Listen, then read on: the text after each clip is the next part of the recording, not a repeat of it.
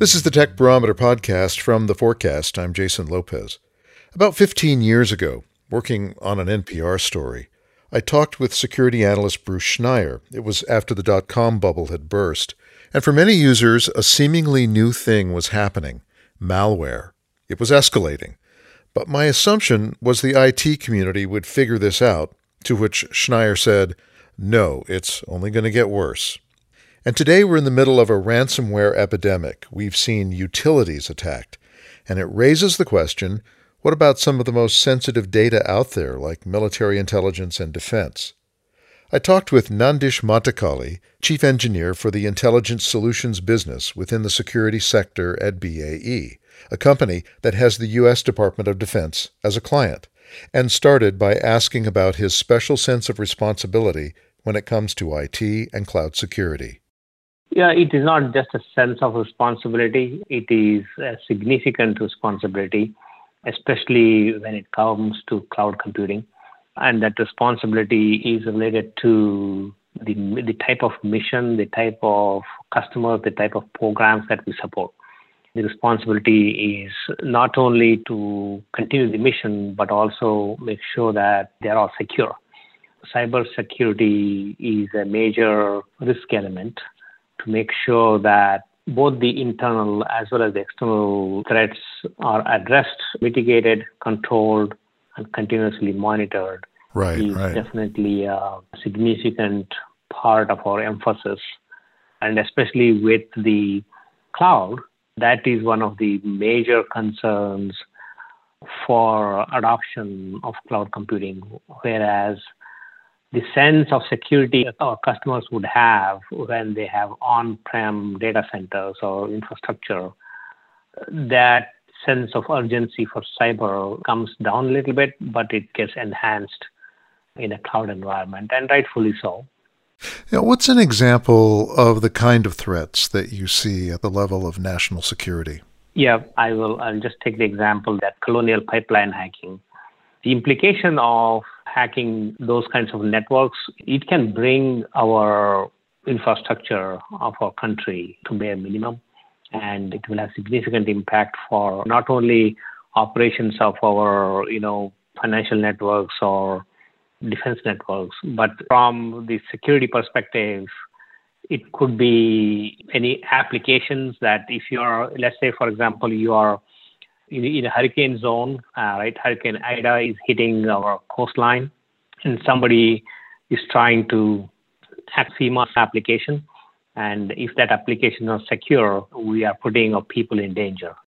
Right. You know, national security, I guess when you step back, is more than just military, but it's things like disaster response. But I want to back up and ask you a question about you for a moment. And you grew up in India, where you know there's been a, a national focus on information technology education. How did you get interested in IT? Yeah. So uh, I was always interested in building, and, and we used to play on the side of a river in the sand, and we always build sand castles. The idea was how tall can I build before it breaks. So as I was going through school in India, India was sending the satellites into space, so that really piqued my interest. And uh, as I was working towards my master's at IIT Bombay in India, we were in the very early stages of an information system to handle satellite data that we were getting from multiple sensors in the space.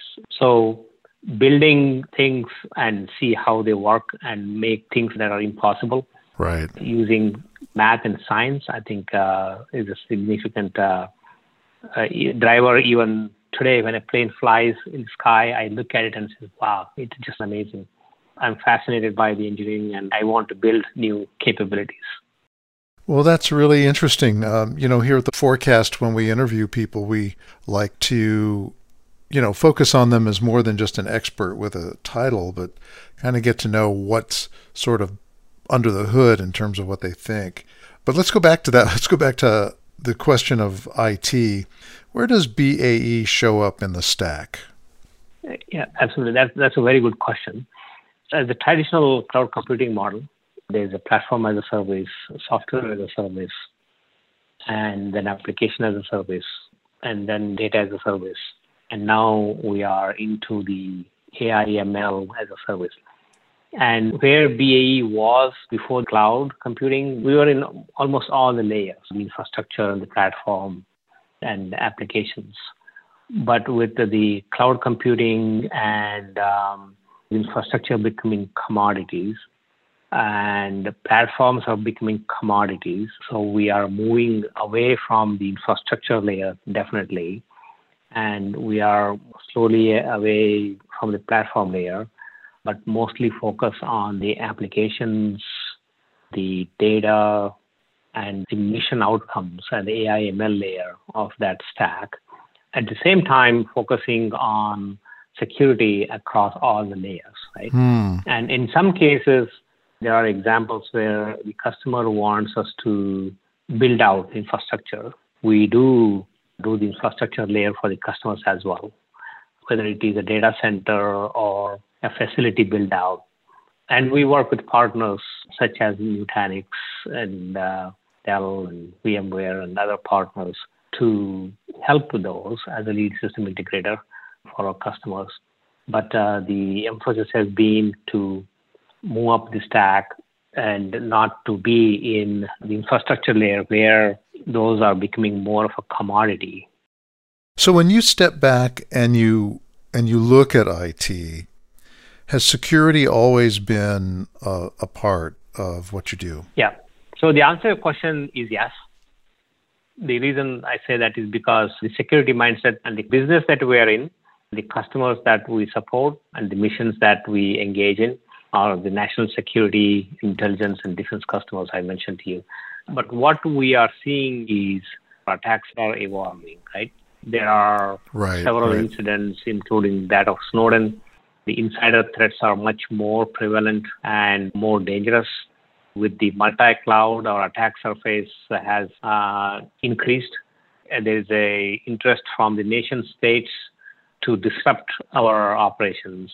So as our adversaries are changing the game, we are rapidly evolving as well. Well, what would happen if a defense project was compromised? Uh, what would occur there? So, a defense project can be at various security level, and um, any defense project, if it is compromised, it can have grave and significant consequences to our national security. So, that's one of the reasons why we process and handle data appropriately at various security levels. And BAE Systems has several solutions in place. And we work with other partners as well for cross domain solutions. But at the end of the day, you know, many people in your field keep coming back, you know, to the social piece of this. Yep. And, and, and that is very true. And uh, we have seen, you know, these various phishing activities, right, through social behavior and social engineering it will just take clicking on one link that comes in my inbox, and next thing you know, the threat propagates through the network internally. What is more important for us is what we call as APT, the Advanced Persistent Threat. That's of significant interest to us. And how do we uh, identify, monitor, contain, and react to those? So, in you know, designing and building apps for your clients, what, you know, what are you looking at in terms of mounting a defense? So, as I said earlier, talking about the apps, there is an implied reliance on the structure of the platform that it is secure.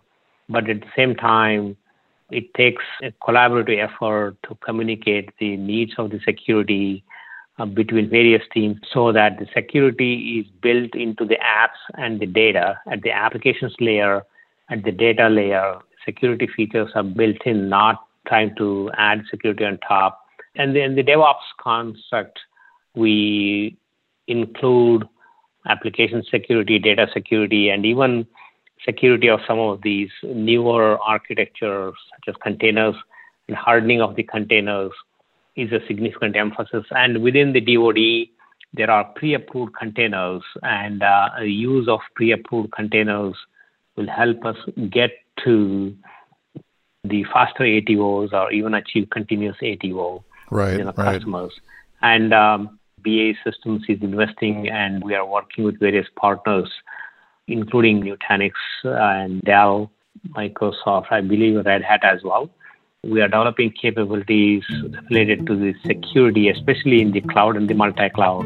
And those are related to zero trust, the automation of security implementation, and even continuous monitoring.